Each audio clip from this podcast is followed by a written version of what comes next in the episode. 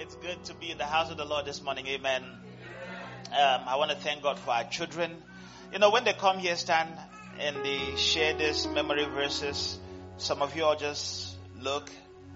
Next time, what I'll start doing is I'll start calling you all to come share. And I'll see if you will not freeze like some of them. but we thank God for them uh, as we give them the chance to stand and to share and to do these things. It's building up a certain confidence in them. It's building up a certain uh, uh, grace and awareness in them. They can stand in any place and represent themselves and speak for God. Amen. So we want to thank God for that. Uh, and they are outstanding even in the academics. You know, Julia uh, got an award in school for, uh, I don't remember the exact thing. I heard it yesterday, but she got an award in school in recognition. Uh, praise God. And uh, so as we pray now, hear me. How many of you believe that God has actually made you a wonder? Okay, thank you, a few of you. I don't know what you expect of yourself. You are not ordinary. That's not what I'm preaching about today. Of course, you know we're going to talk about prayers. Like I said, we don't want to pray. Don't come here during this time when we're fasting and praying. so we're going to talk about prayers. But I, more and more, I want you to realize that you are not ordinary. You're not saved by an ordinary God. Your father is not ordinary. I don't know who your biological father is. That's biology. But when you come into Christ, there's a certain life that is called Zoe. It enters into you. So now you start living Zoology. Hallelujah. The life that is uncreated, the life that cannot be destroyed, the life that is self sustainant. So you're not ordinary. Tell your neighbor, I am not ordinary. I am called by God. I am loved by God. Hallelujah. I say hallelujah. I'm going to share some things with us here in a few minutes, then we will go ahead and pray. Of course, you know we're going to pray, right? We're going to pray. Thank you, Lord Jesus. Oh, thank you, Lord. You are faithful.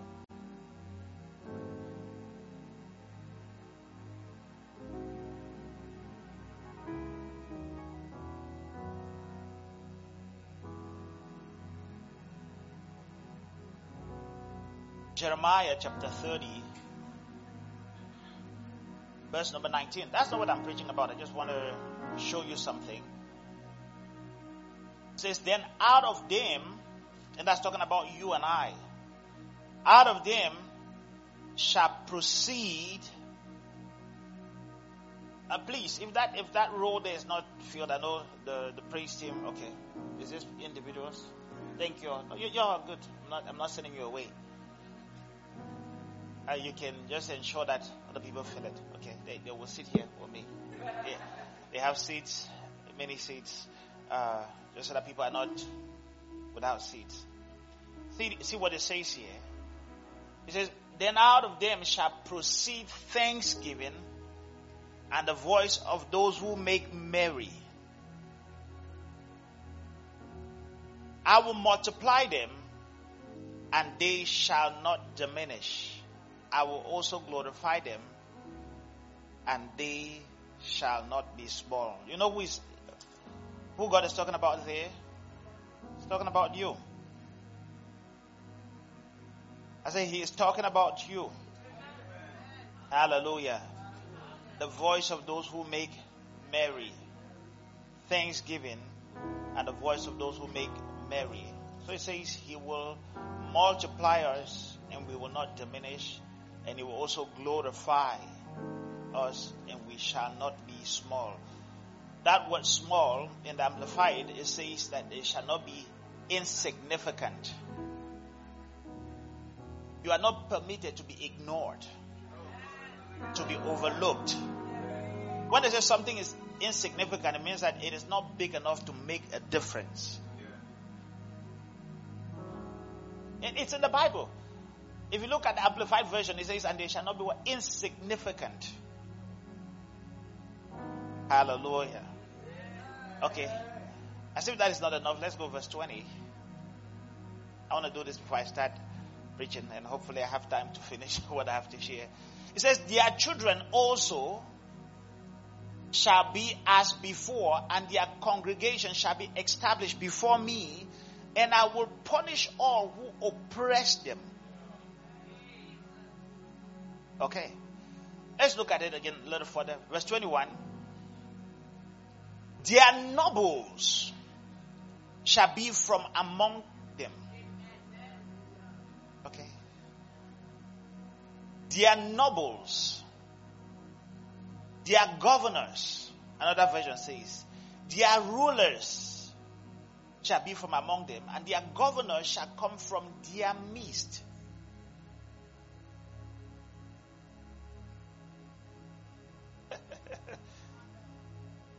Do you look at yourself like nobility? You know, sometimes when they say they say they are nobles, you're like, okay, maybe let me begin to look where they. It's talking about you. Their nobles shall be from among them, and their governor shall come from their midst. So, question to you: Do you see yourself as one whom God, who God has elevated, or you see yourself as ordinary? Do you see yourself as one who can stand in contention for anything and stand out? Or you see yourself as one who is barely making it? You know, sometimes it's like when people get saved, they come into Christ. Some people, not all, they lose themselves. And, and it's good, unless a grain of wheat falls down and dies, it abides alone. But when it dies, it doesn't remain dead. It springs forth and it grows and it multiplies. Hallelujah. So God wants you to die to self so that He can make you. He wants to make you a noble.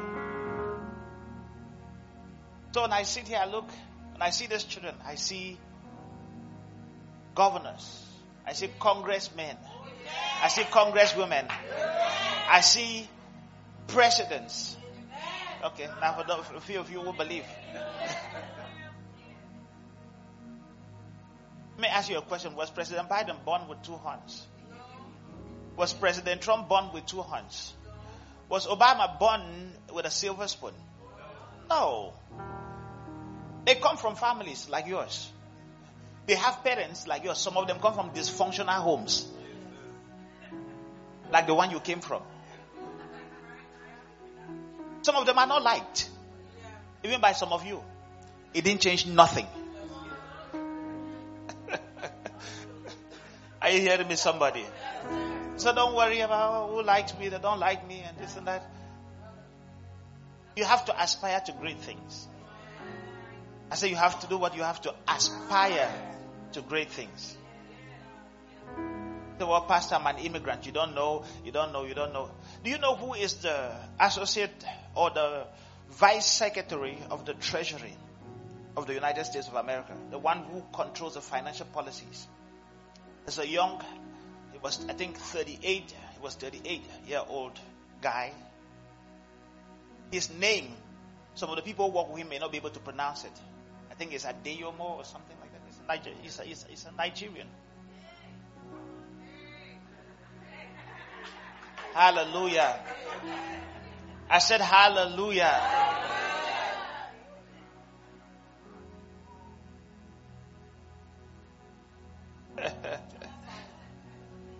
Congresswomen in America, thank you, Pastor Victor, so good. His name is Wale Adeyemo. Wale, no, okay, well, we are Wale, but he, he has to do it like Brother Walter, like Wally, you know, to help us. Wale Adeyemo was born May 20th, 1981.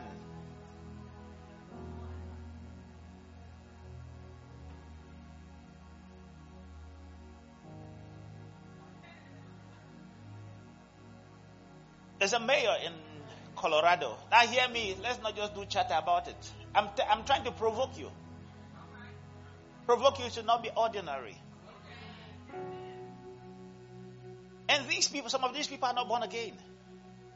They don't know God. Or they know God. I don't know, but the Bible says those who do know their God shall be strong and do great exploits. Not just in the church. You are the light of the world. A city set upon a hill which cannot be hidden. You are not ordinary. You are not insignificant. There's another guy who is an immigrant. He's the mayor. I think he's the mayor of Denver. Ran as mayor of Denver.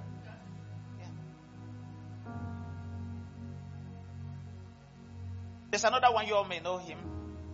you you may call him Commando. He acted in the movie Commando. Arnold Schwarzenegger. He was a governor of California.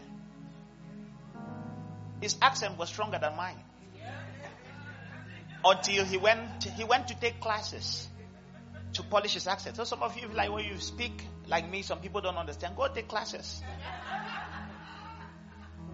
Hallelujah. Some of you don't even know the name of your mayor, the mayor of the city of Dawson. You've already disqualified yourself from everything. You don't even know what a council person is in your section.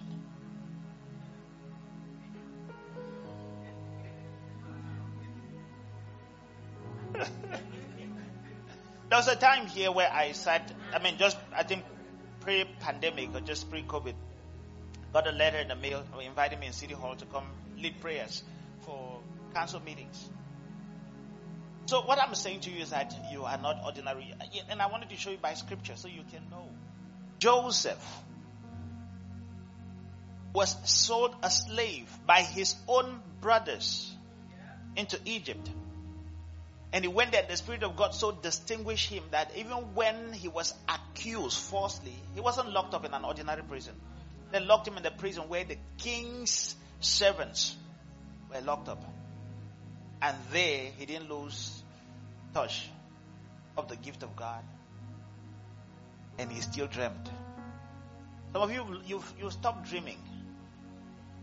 Because life has slapped you, smacked you on one way. You stop dreaming.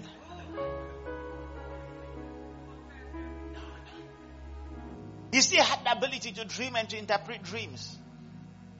And Pharaoh himself said, Can we find such a one in whom is the Spirit of God? Pharaoh said, I will make you governor over the whole of Egypt. It's only in the matter of power shall I be more than you. Everybody, including the one who bought him, including Potiphar, was subject to him. I'm not talking about subjugation. I'm just telling you that you are not ordinary. Amen. So I said that because don't, don't, expect any less. You see the children you have? If you expect less from them, you have set them up for failure. Don't expect any less from them. Don't expect any less. Now look at my children. You are not ordinary.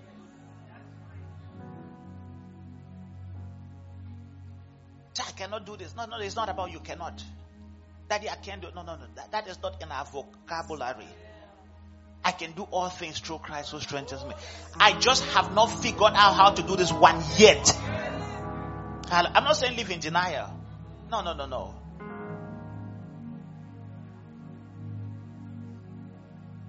Praise the Lord. So God is expecting something from you.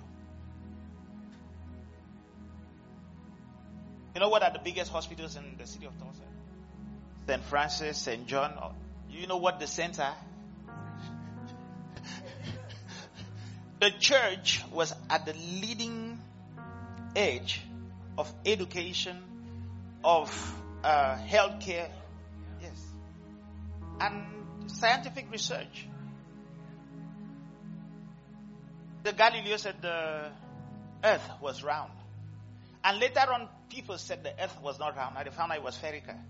At least in his own time, he tried. He came up with, you know, there is what they call in the, those of you who do science, who do chemistry, help me here. There's what you call, you first come up with a hypothesis. then you now solve to prove the hypothesis either right or wrong. Then you make adjustments. And so when he said the earth was round at that time, they didn't have a lot of things that they could prove it was round or not round. Then later on, they found out it wasn't round. So it started from, oh, you know, it was spherical, which is a form of roundness. so at least they started from, he created a hypothesis, he created a foundation on which he started. Amen. Amen. Don't limit yourself and relegate yourself to just ordinary things. Michelle, it's good to see you. Uh huh. I was thinking about her a couple of days ago.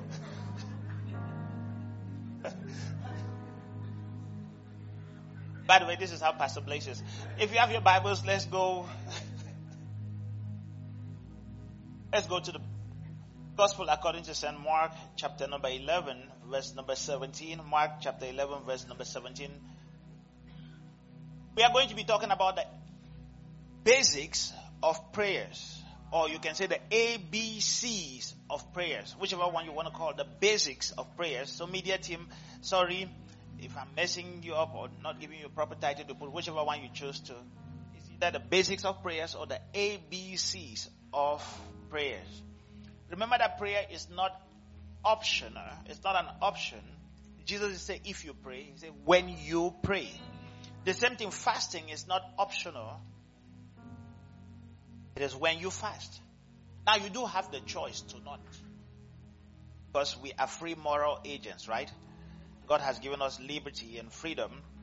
He says, now brethren, you've been called to freedom. Only do not use the freedom to serve yourselves or to satisfy your own uh, desires, but use it to serve one another in truth. So Mark chapter 11 verse number 17, it says, Then he taught, saying to them, Is it not written, my house shall be called a house of prayer for all nations, but you have made it a den of thieves.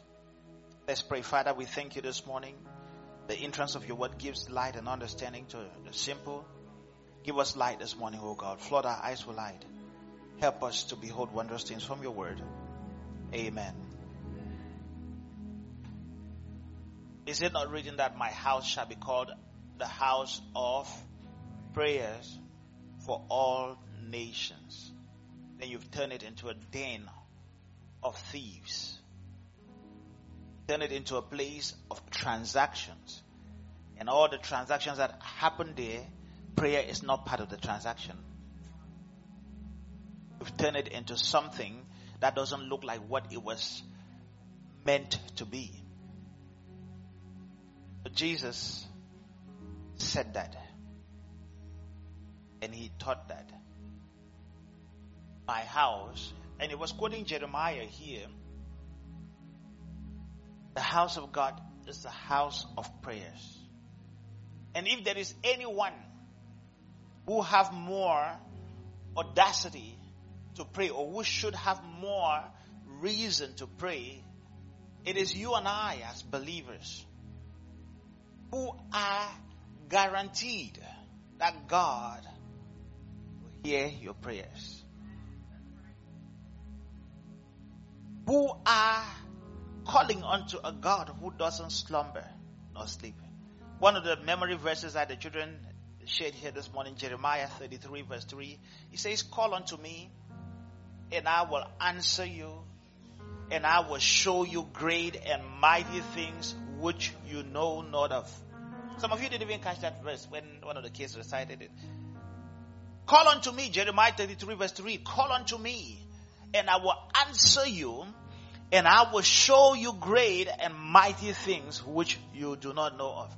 Remember the question I've always asked you. Is God obligated to answer the prayers that you did not pray? Is he obligated to answer a question that you did not ask? No. So when you call, he answers. He himself said, call to me. So if you don't call to him, he doesn't have uh, an obligation to answer you. You haven't brought him into the situation. I will not only answer you, I will answer you and I will show you great and mighty things which you do not know of. Things that you have no clue about. I will show you. So I'll answer you beyond what you have asked. Hallelujah.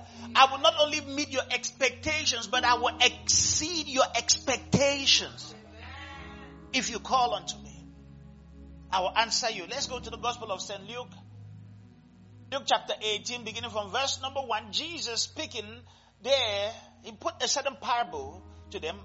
I'm just laying the groundwork for the ABCs of prayer. And by the grace of God, I will finish the points that I have today. Hallelujah. And I'll finish it in time. Because I know there are meetings. And I know there are some people who want to be the bedside Baptist to Golden Corral. And I know that person is not you because you're fasting. but just in case you are the right to somebody. then he spoke a parable to them that men always ought to pray and not lose heart. Another version says, and not faint. That men ought always to do what? To pray. Ought always. And when it says they're men, now some women say, well, it says men, so women should not. you know, some people are feminists, right? So they want, why, why do you say men? So they say men and women. So you met the men and women. Now you can add the women now to this one. That men and women ought always to pray and not faint and not lose heart. Men is a generic word that uh, encompasses both genders. God says, Let us make man in our image. Then he says, Male and female created he them. So when he says man and he says man, it's a generic word, it's a generic pronoun for humanity. So men ought always to pray and not faint. Why do people faint? When the pressure is too much. They are not lose heart. Why do people lose heart? When it seems like there is despondency. When it seems like there is nothing that is going to work. It says men ought always to pray. Even when it seems like there is no way, you ought always to pray and not lose heart. Verse 2, then he began to illustrate that. He says there was a certain woman, verse 2, saying there was in a city a judge who feared not God. He did not fear God. He had no regard for God. Neither regarded men. So he, one, he had no respect for God. Then he had no respect for the people. And you see there it says that he had no regard for men. Did you see that? Let's go back to verse 2. Because I want to emphasize that. He had no regard for men. He had no regard for man. That is a generic word. You will see why. Let's go verse 3. And there was a widow.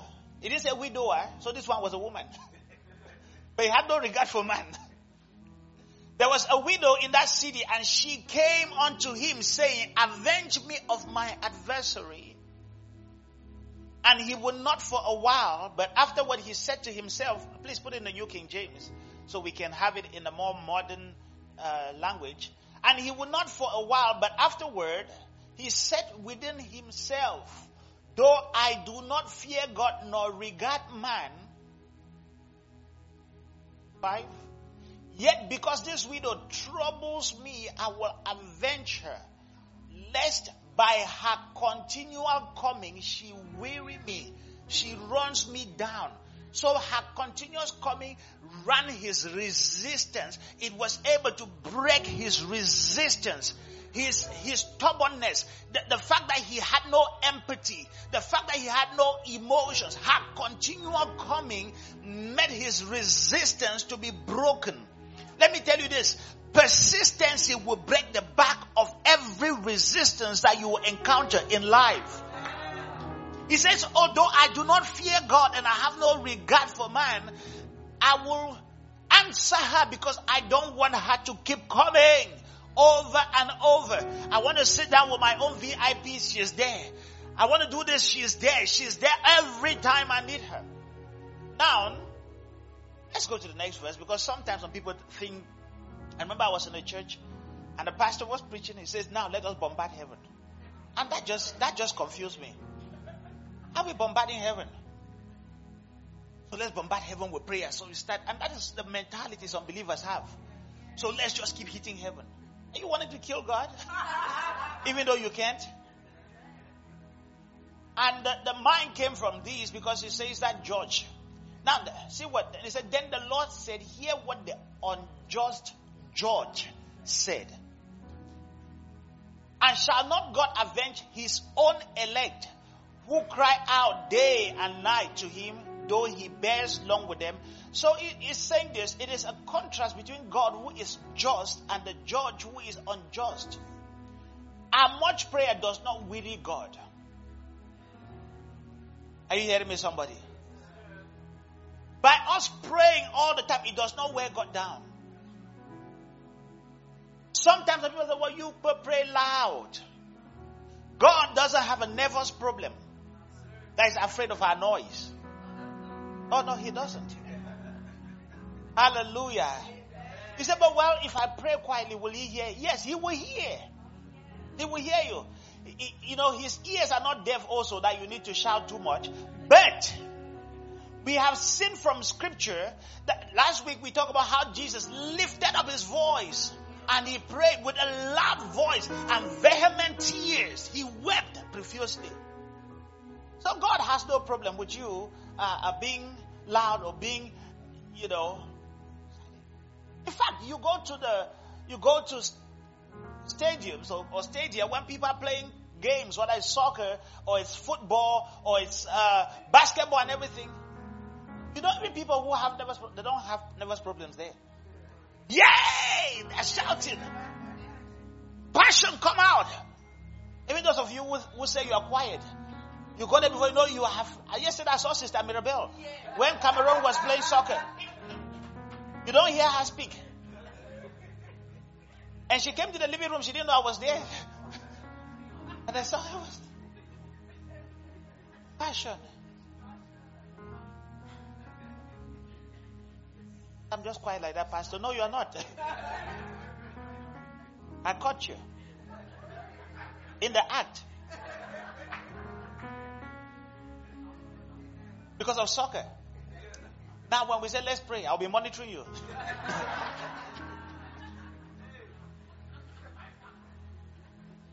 Hallelujah. That's why I told you I can know when Ernestine is in this church or not. And I know her name for that reason. I can retain her. Even when she's gone for one year. When she comes the day she comes, I know she's there. Before I see her. She'll be the one kappa. I say yes. Hallelujah. then he says, and shall not God avenge his own, his own elect who cry out day and night to him, though he bears long with them, shall he not avenge his own elect? So the basics, the basics of prayers, when you come to God in prayers, the first thing you must pray, first you must pray from the position of relationship. Hallelujah. When you come to God, He says, Shall God not avenge what His own elect? You are not a widow to Him. You are not a stranger to Him. You are not a foreigner to Him. You must come to God from a position of relationship. In the Gospel of Matthew, chapter 6, when Jesus was uh, had come back from praying, the Bible says his disciples asked him, say, Lord, teach us to pray as John also taught his disciples. Hallelujah. They teach us to pray from verse 9. So they said, teach us to pray. So he says, in this manner, therefore, pray. Our Father. He begins it with what? Our Father who art in heaven. So you must come to God from a place not just of Him being God, but from Him being a Father. It must be personable. Why? Question to you.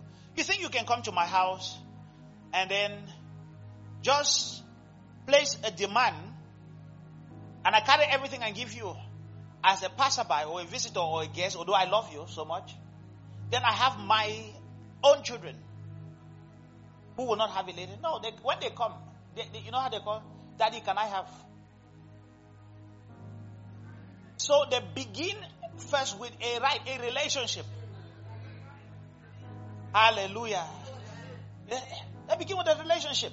It, it's, it's ingrained in them. I remember one day I was taking them to school and they were running late or they were just taking their times. And I just, I spoke to myself and I spoke to them. I said, if you all know when I was going to school, elementary school, I walked on food. And here you are being driven in a Mercedes and you are just taking your time. And you know what they said to me? They said, it's not our fault that your daddy didn't have a car.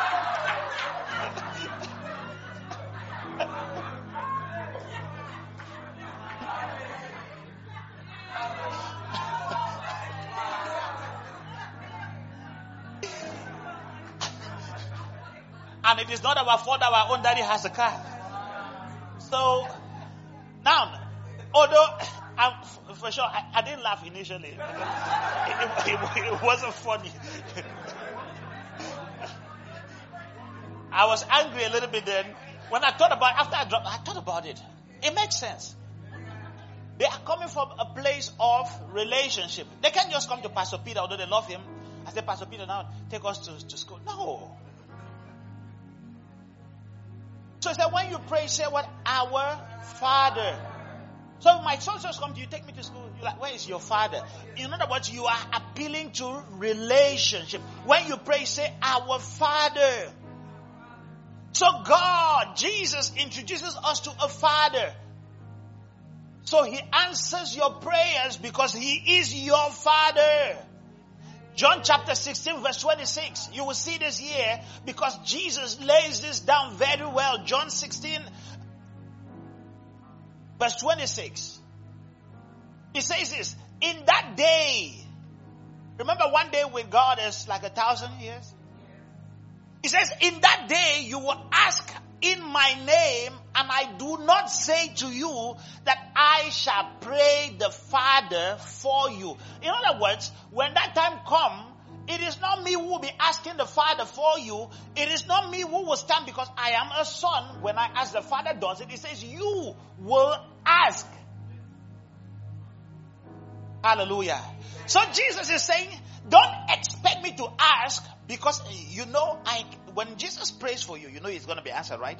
Because why? He has a relationship with the Father. So whenever Jesus faced situation, you know what he says? He said, I thank you, Father, because you always hear me. And for the sake of these people, you've heard me. Again. So he came from a position of relationship. So he now was telling his disciples, in that day, in that time, in that dispensation, you shall ask in my name. And I do not say to you that you sh- I shall pray the Father for you. Why? Verse 27. Verse 27, media team. For the Father Himself loves you. Hallelujah. Why? For the Father Himself loves you because you have loved me and have believed that I came forth from the Father. So the grounds on which your prayers is qualified to be heard is from a place of relationship. Hallelujah. A place of relationship. The Father loves you. I said the Father loves you. Let me talk to you a little bit about the doctrine of righteousness. Time doesn't permit me. Second Corinthians, one of the scriptures that the, the children shared here, Second Corinthians chapter 5. Let's go to verse number 21, I believe. Verse 21. Let me not do 17. Let's go verse 21. Second Corinthians chapter 5, verse 21.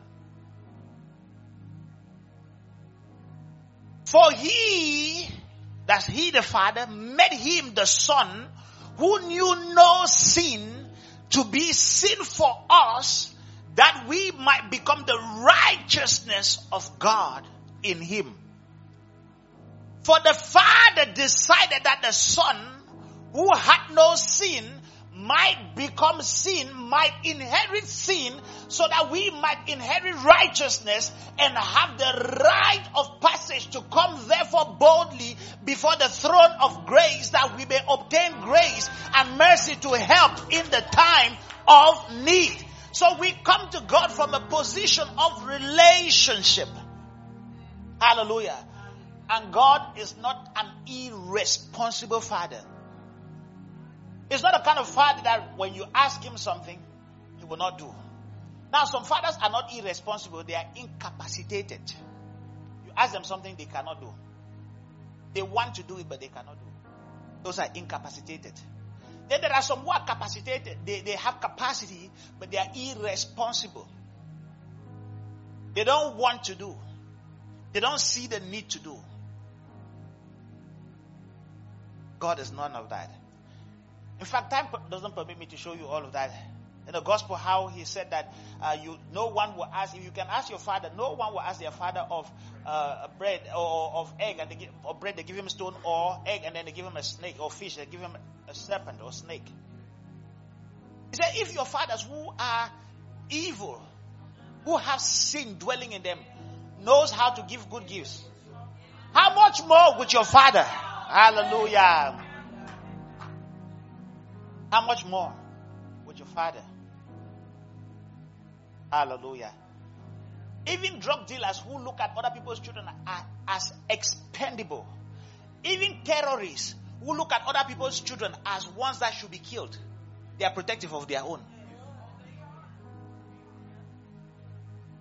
If they, as wicked as they can be, know how to be passionate when it comes to their own, imagine God.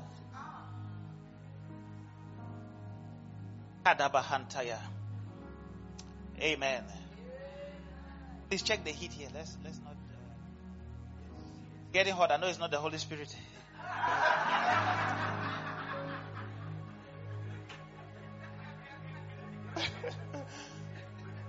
if you just leave it on auto, that'll be fine. Praise the Lord. So we've established the first thing is that you come to God from a position of relationship.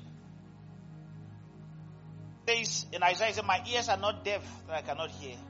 My hands are not short that I cannot deliver. He said, But your sins have separated you, made you far away from me. In Christ, the sin problem is answered and we have become near. And He can answer us. So you come to God first from the position of relationship. Amen. This is ABCs because if you don't know this, you can make all the noise. Father, Father. Oh God, oh God. It doesn't mean nothing. But you have, you come from that position of relationship. Tell somebody relationship. The second thing, the basics of ABCs of prayer, the second thing is you pray through the power of the Holy Spirit. It's not by might, not by power, but by the Spirit of God. So you pray through the power of the Holy Spirit. And I'll explain this to you a lot better soon. You pray through the power of the Holy Spirit. The Gospel of John, chapter 14, beginning from verse number 15. John chapter 14, beginning from verse number 15. Thank you, Lord Jesus. He says, If you love me, keep my commandments. Let's go on verse 16. We're going all the way to verse 18. And I will pray the Father. And when you hear the word pray, pray simply means I'll ask. And I will pray the Father and he will give you, he will give? You another helper. And that word another helper comes from the Greek word allos parakletos. Another of the same kind, of the same substance, the way I am, because Jesus was the now remember when I talk about who is Jesus here, I told you that when the disciples were with Jesus, they didn't pray. They never had a prayer life. Because what was the point of praying? When he's there to answer. So whenever, you know, if imagine you are in a boat, right? And the storms are waxing against that boat heavily. What do you start? Oh, Father, you start praying. No, they didn't pray. They went down to the boat where he was sleeping. They said, Hey, don't you care that we perish? And the Bible says he awoke, he rebuked the storms, and then, how was it? Went back to sleep. when they were hungry, they came to him. Hallelujah. They did it so much that the disciples of John and the Pharisees, they saw, they said, your, your, your disciples, they don't pray. They are gluttons. They eat always. They don't fast. Why should they pray when there is a helper? There is one who is able to ask, bring everything that they need. So he says now, and I will pray the Father, and He will give you another helper, another of the same kind, who will do what I did for you because I will not be there bodily anymore. Physically, I'm leaving. So I will pray the Father, and He will give you another helper that He may abide with you forever. Hallelujah. Verse 17 The Spirit of truth, whom the world cannot, whom the world cannot. Remember, I told you you are not ordinary. The world cannot receive the Spirit of truth. Because the world neither sees him nor knows him, but you know him. For he dwells with you and is in you. Because at this time he was talking of what was to come. For he dwells with you and will be in you. Now, when he tells them, for he dwells with you and will be in you, what was he talking about? He was there with them. And when he was to be glorified, he will come and be in them. For in him we live, in him we move, and in him we have our being. Christ in you, the hope of glory. The Spirit of truth, whom the world cannot receive, because he neither sees him nor knows him, but you know him, for he dwells with you and will be in you. Verse 18 I will not leave you orphans, I will come to you. Orphans are ones who don't have their fathers, mother, they don't have a parent. So they don't have any way they can go to ask. So Jesus is saying, You're not going to be like that. You are going to have a medium. You're going to be able to ask the Father. So when you pray first, you come from the position of relationship with God as your Father. Second, you come through the Holy Spirit. Praise God. Romans chapter 8, verse number 26. Romans chapter 8, verse number 26. We're going to read a good number of scriptures. Almost finished. Romans 8, 26. See this. He says, Romans 8, not 6. Romans 8, 26. Likewise, he says, likewise, likewise means also, the Spirit also helps in our weaknesses. That word weakness is also is the word limitations. Our human incapacity. He helps with our weaknesses. Why? For we do not know what we should pray for as we ought. It didn't say we don't know what we should pray for. But said we do not know what we should pray for as we ought. So sometimes, you know, I want to pray for this, but you don't know how you should do it. Imagine sometimes somebody just hurt you really bad. What you for? You pray that they shall die? In, in your heart, you want to just kill them. Do you pray that they shall be forgiven? Do you pray that they shall? You imagine somebody takes your money and they don't want to return it. You are offended, you need the money, this and that. They stop communicating with you. What you, how do you pray about that? If they die, you don't get your money back. if they are not found, everything is, and you carry bitterness. So how do you pray? That's why the Holy Spirit helps in our weaknesses. Then he says this, but the Spirit Himself makes intercession for us with groanings which cannot be uttered. It didn't end there because I love the one that is coming right after this. Hey, see this. Verse 27. He makes intercession for us with groanings which cannot be uttered. Why? He said, Now, he who searches the hearts knows what the mind of the Spirit is because he makes intercessions for the saints according to the will of God. Another verse in accordance with the will of God. He searches what? The hearts. He who searches. The Holy Spirit is like a search engine. Don't say, the, Pastor said the Holy Spirit is the search. No, he's not. He is like a search engine. And some of you use search engines a lot. When you know about something or you know something, you found a name and you want to know more about it, what do you do? You just go to a search engine. Some of you just call it Google. You just Google. Google is one of the many search engines. If you go to Bing, what is Bing? Go to Wikipedia. Some of you go to Chat GPT. Just put it in and it pulls. Google is a, is a, is a Google is a more known search engine, so it's an aggregator. It searches the whole archive, all the world, everywhere that thing is mentioned, it brings it to you. And that's what the Holy Spirit does. So you have this thing you want to pray about and you don't know. The Bible says he who searches the hearts. He begins to make search. Hallelujah. You pray through him. Through his power. Because he makes intercessions for the saints in accordance with the will of God. According to the will of God. Hallelujah. So he's able to search and he puts together the will of God, lines it up for you perfectly. It's like a research paper. It's like a dissertation. Carefully put together, neat. Your arguments met very well. And as you begin to open your mouth and you begin to pray, you begin to kabash, you begin to, oh, that's how he's making intercessions for you by the will of God. So whether you pray in English, in a known tongue, or you pray in an unknown tongue, make sure you are praying through the power of the Holy Spirit because He's the one who is able to help you put together, make your case. God says, come, let us reason together. Prayer sometimes is like you making your case. It's you reasoning with God. God is not afraid of your reasoning. Hallelujah. Come, let us reason together. Bring your strong points. That's what God says. Come, let's reason together. Why should I do this at this time? Let's reason together.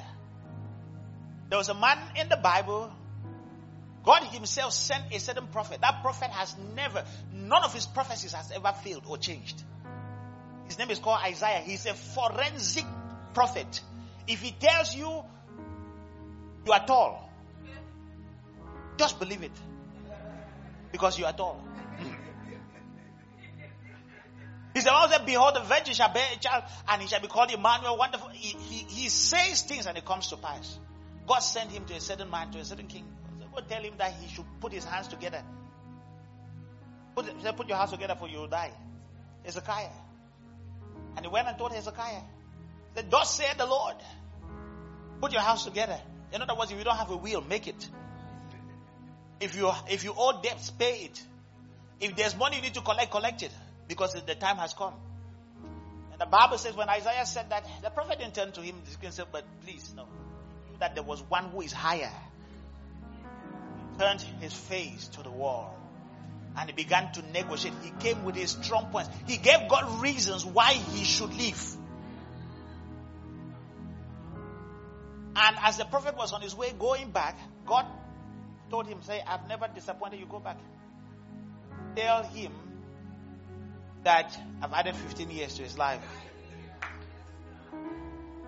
Hallelujah. I said, Hallelujah. He prayed. Prayed. According to the will of God. Amen. So we pray through the power of the Holy Spirit. The third thing, you pray in the name of Jesus. Hallelujah. This, this one is very simple, but it's very profound.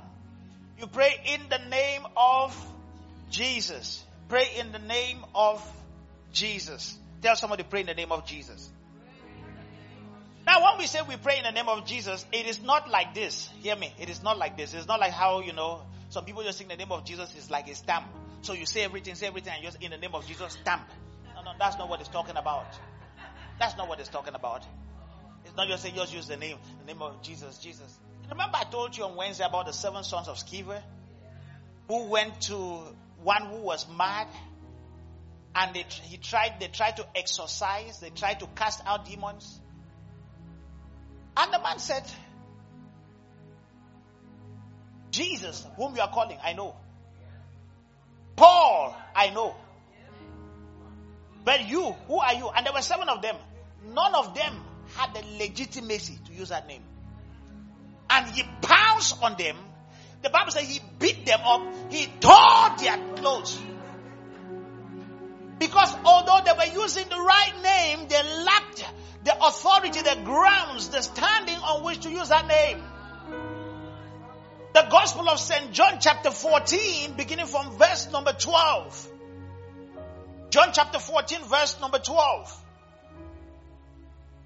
So, what is the name of Jesus? What does it mean to pray in the name of Jesus? He said, Most assuredly I say to you, he who believes in me, the works that I do, he will do also, and greater works than these will he do because I go to my Father. It's gone. And whatever you ask in my name, that I will do, that the Father may be glorified in the Son. Verse 14. If you ask anything in my name, I will do it. John chapter 16, verse 16 to 18. John chapter 16, verse 16 to 18.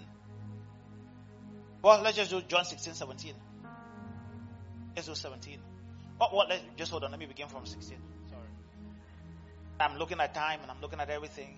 He said, a little while and I, and you will not see me. And again, a little while and you will see me because I go to the Father. Then some of his disciples said, on, said among themselves, What is this that he says to us? A little while and you will not see me. And again, a little while and you will see me. And because I go to the Father. Let's go on. Why is he having this kind of conversation? They said, Therefore, what is this that he says? A little while. Let's go, let's go. So they keep repeating it. Now Jesus knew that they desired to ask him, Hey, don't you just love Jesus? They were desiring to ask, but they could not muster the courage. So he decided to answer. And he said to them, Are you inquiring among yourselves what I said a little while and you will not see me? And again a little while and you will see me? Most assuredly I say to you that you will weep and lament, but the world will rejoice. And you will sorrow, but your sorrow will be turned into joy. Verse 21, let's go on. A woman, when she is in labor, has sorrows because her hour has come. But as soon as she has given birth to the child, she no longer remembers the anguish for joy that a human being has been born into the world. Hold on, let me explain this. He's saying something here about travail you know, prayers is like a travail. It's like a labor.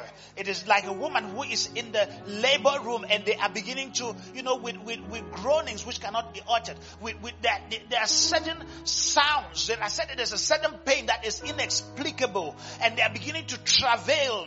They are beginning to, their, their body is going through every aspect of their body. They are cooperating in the place of childbirth and child labor. And yes, for a while it is painful. But the Bible says after that, because they have burdened something, they have burdened a human in the world, they have burdened maybe a president in the world, their joy becomes full.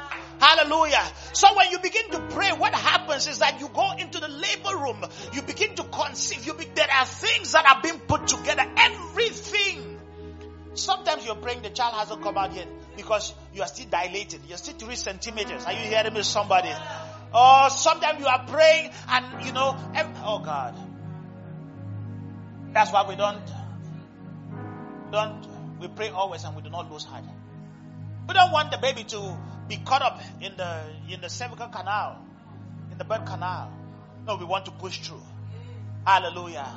That's why they say push. Pray until something happens. Hallelujah. Let's go on verse 22. We're going somewhere. Therefore now you have sorrow, but I will see you again and your heart will rejoice and your joy no, your joy no one will take from you. Verse 22.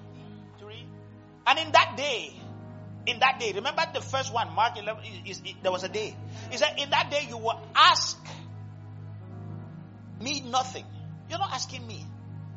Most assuredly, I say to you, whatever you ask the Father in my name, He will give to you.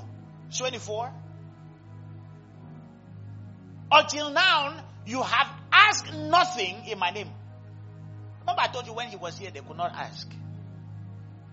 You are you, until now, you have asked nothing in my name. You have just come to me to ask for things.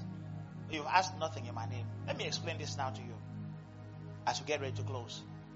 When you pray in the name of Jesus, it is that you have taken the place of Jesus. You are standing in the capacity of Jesus to begin to ask. That's what it means to ask in the name of It's not just to use the name of Jesus. Because in other languages, the name is not Jesus. Actually, Jesus is not even the name. Yeshua. Hamashiach, because in the Jewish they don't have J.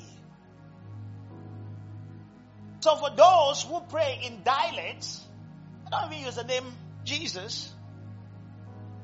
In the Yoruba is Jesu, Oluwawa. in French, Jesus. Oh, then in, in Spanish, Jesus. So if it was about how it sounds, so no, you're not saying Jesus, Jesus, Jesus. If it was about how it sounds, then all these other languages will have a problem. No, it is about in which place. So I am asking in the stead, in the place. I come in the name of Jesus of Nazareth. Hallelujah. I am coming in the name of Jesus. See this. Pastor Peter has a son, Josh. If MM wants to get maybe the car key from Pastor Peter, Josh told me to come get. Is that making sense now? So he's not giving it to him because of MM, even though he knows him and he likes him. He's giving it because you have invoked a certain relationship. You are coming in the stead of Josh. And that's why he says, until now you have asked nothing in my name. In other words, because I was there, I did all the asking. When I am gone, you will come in my stead, in my capacity. Where two or three are gathered in my name, I am in their midst. If two shall agree as touch anything on the earth, it shall be done for them by the Father in heaven. Hallelujah. That's why when Acts chapter 3, when uh, John and Peter they came to the gate called Beautiful, John chapter uh, Acts chapter three verse six. They met the man who had been born lame and everything, and he asked, he said, "Silver and gold I have not, but such as I have, in the name of Jesus." Acts chapter 3 verse 6. In the name of Jesus, rise up and walk. So we are coming not in our own capacity, not in our own power, but in the power that is in the name of Jesus. We are coming by the authority in the name of Jesus Christ. Hallelujah. Oh.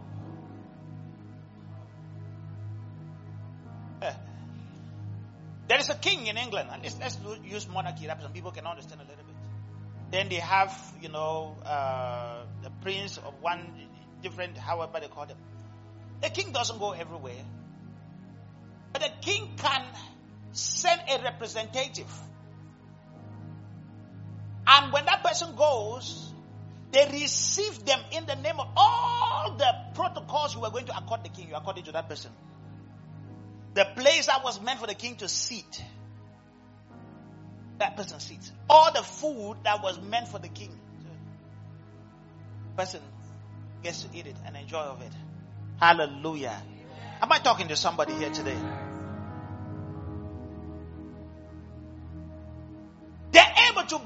Certain protocols because of the name in which they go. That's why, hear me, there's what they call diplomatic relationships, right? You may be on a no fly list.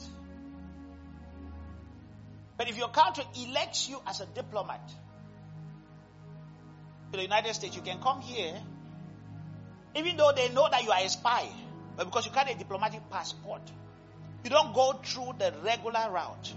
You don't even go to the embassy to get a visa. When you come, you drive by different rules. Police don't have nothing to do with you. If the police arrest you or stop you because you are breaking the rules of the host country, the only thing they can do is send you back to diplomatic missions. You go back to your home country. Then they can now do things there. But the country where you live in has no power over you. If the world so understands this, what about the spiritual system that God sets in place? So Jesus said, in my name you shall do this. In my name. In my name. In other words, the authority that I have, Jesus, because I am not here, you are my representatives. You are my legal representatives. And you are my ambassadors. God has sent us. He has made us ambassadors. Hallelujah. Am I preaching the Bible to somebody?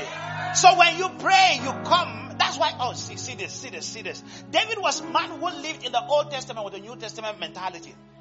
When he came to face Goliath, Goliath was a proven war warrior. And Goliath had skills and everything. So he said, You come against me with javelin and with spears and this and that. But I come against you in the name of the Lord. He began to invoke higher grounds, higher authority. No wonder when he used that sling and he shot one stone, that one stone was directed by the name with precision to hit the right place and to incapacitate a warrior who had fought for a long time. There is power in the name of Jesus. Hallelujah. Will you rise to your feet now? Let's exercise some power. As you're rising to your feet, let me say this. You hear this. This is very important, very crucial. You need to hear this. So we do not pray to Jesus. we do not pray to Jesus. We do not pray to the Holy Spirit. Although we can talk to Jesus, we can thank Him. We can thank the Holy Spirit. We pray through the Father in the name of Jesus through the power of the Holy Spirit. Now, let me use something that you are familiar with. How many of you have ever done any online order? You've ever ordered anything online? They came delivered it to you. So look at prayers this way. The Father, let me just use Amazon because it's a very common online platform, right? That people use. Look at the Father like the Amazon platform. You go there, you look in the shopping cart, you look at the shopping list, you find something, you pick it, you put it in your cart. You place an order. You did not see that thing physically, and you believe it. You did not even touch it. You did not even size it, but you believe it. You put it in your shopping cart, then you click a certain button. Order is placed. However, for that order to be placed, there is a payment method. Right? So look at the Father as the platform, the shopping platform where you do everything. The payment method is Jesus. So when you click, there's a payment that is made seamlessly. You don't even go there. You don't even go to your bank to say, take this and put here. You have a certain allowance and you place that order. So it's done. However, the company that made that payment and the company that from whom you order are not the ones who they don't just appear to your house. There is a certain delivery person. Maybe FedEx, it may be USPS, it may be UPS. You sit in your house, they come and deliver it to you. So, you place an order to the Father in the name of Jesus. The Holy Spirit, through His power, brings it, delivers makes it a present day reality in your life from the confines of your home. So, that is how you relate to God in prayers. You approach Him in prayers. He says, until now you have not asked the Father anything in my name. Ask and it shall be done for you. Hallelujah. He said, for we do not know what we should pray for as we ought. So sometimes you've ordered the thing, you don't know how it's going to come. Oh, they said there's ice on the road. They said this and that. The driving conditions are bad. Don't worry. There are expert drivers who will bring it to your house. Why there's a lockdown, somehow FedEx people or Amazon drivers, they are on their way. On one, I've ordered something. So I thought Monday they will not deliver because, you know, the conditions were bad. Before I know, I got an alert on my phone. We are on our way to your house. Make sure this that somebody's there to sign. I said, okay, praise the Lord. I didn't drive out that day. They drove to me. They delivered it. How they came, I don't know. I don't need to know. What they drove, I don't need to know. Whether they had traction, I don't need to know. All I know is that it was delivered. And that is how the Holy Spirit does. He searches, He searches the deep things of God and He brings them to us. Hallelujah. So we're just going to lift up our voices. We're just going to pray. Well, first of all, we'll pray a prayer of thanksgiving. I know we're, we're, we're past time. I said I was going to close on time. So we're just going to pray briefly. Oh, Pastor Blaise, I'm praying. Anyway, don't blame Pastor Blaise. Because there were other prayers made before now, right? And then the children had to do their own, right? Don't want Pastor Blaise to suffer for all of that. Thank you. You all are understanding. Let's just lift up our voice and thank the Father, thank the Son, thank the Holy Spirit we thank them for their sacrifices. Lord, we give you praise. Shabahata this afternoon, Lord. Father, we come to you in the name of Jesus and by the power of the Holy Spirit to thank you Thank you for answer prayers. Thank you for the assurance we have. This is the assurance we have in you that if we ask anything according to your word, in accordance with your will, you hear us. Lord, we thank you for the Holy Spirit helps us make intercessions in accordance with the will of God, in accordance with the will of the Father. Shata, Mete, Libra Kata, Zipra Badakatera Baba Shata Bahatere de Yabaha, Lekredebo Sata Bahata. We give you praise, we give you glory, Lord. Mansidea. Ipraguzetila Bridi Shata. Father, we give you praise, we give you glory. Lord, for it is you who have made us, not we who made ourselves. We thank you because you are the God who answers. By fire, you answers. When your people call to you, you said we should call to you and you answer us and show us great and mighty things which we know not of. Lord, so we pray right now. Come on, lift up your voice and pray to the Father. Make your request. Lord, to him. The Bible says, be anxious for nothing, but in everything by prayer and supplication with thanksgiving. Make your request known unto him. Make your request known unto him. Do you have something you need from him? Pray. Sabata. Are you feeling like fainting? Are you feeling like losing heart? Are there situations, circumstances? Lord, we pray to you. Sabara. Concerning our church, concerning our families, concerning our loved ones, concerning our situations. De de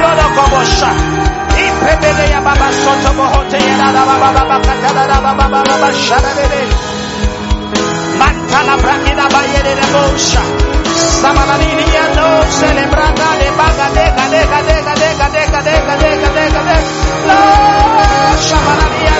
sabahe segere ya badosa. Zibrako badis. Mantela bri. Magade Shabalisi Toboyon Sadia, Ilo Prakadea La Babaha. By the power of the Spirit, we take hold of destiny. We take hold of our glorious liberty in Christ. We take hold. Oh God, we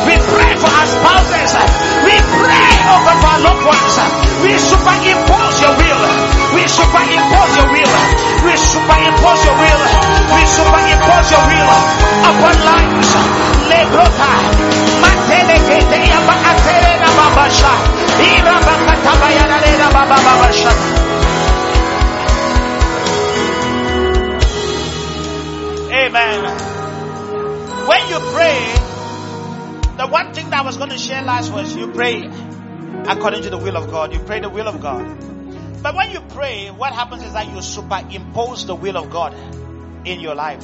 So we're going to pray, Lord, every plan, because Jeremiah 29 11 says that God knows the thoughts He thinks towards you, thoughts of good, not of evil, to give you a hope and a future and to bring you an expected end.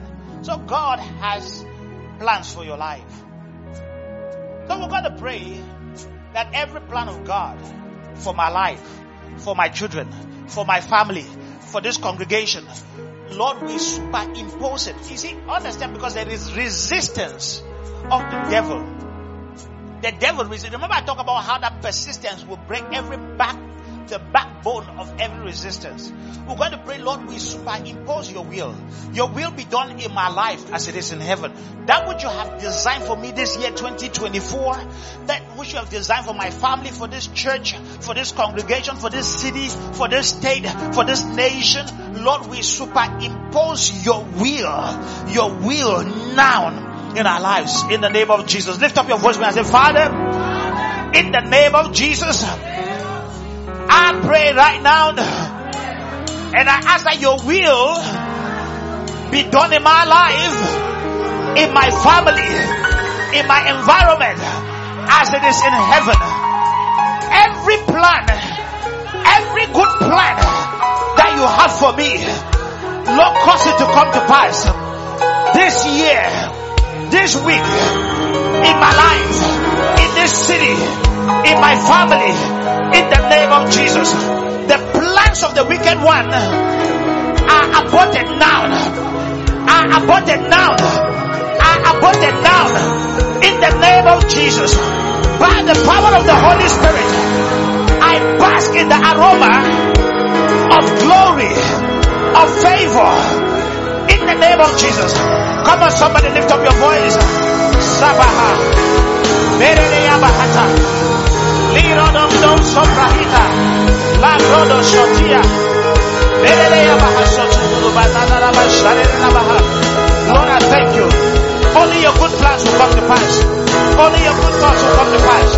In my life. In my life. In my life. In my family. Among my children. Lord, in this church.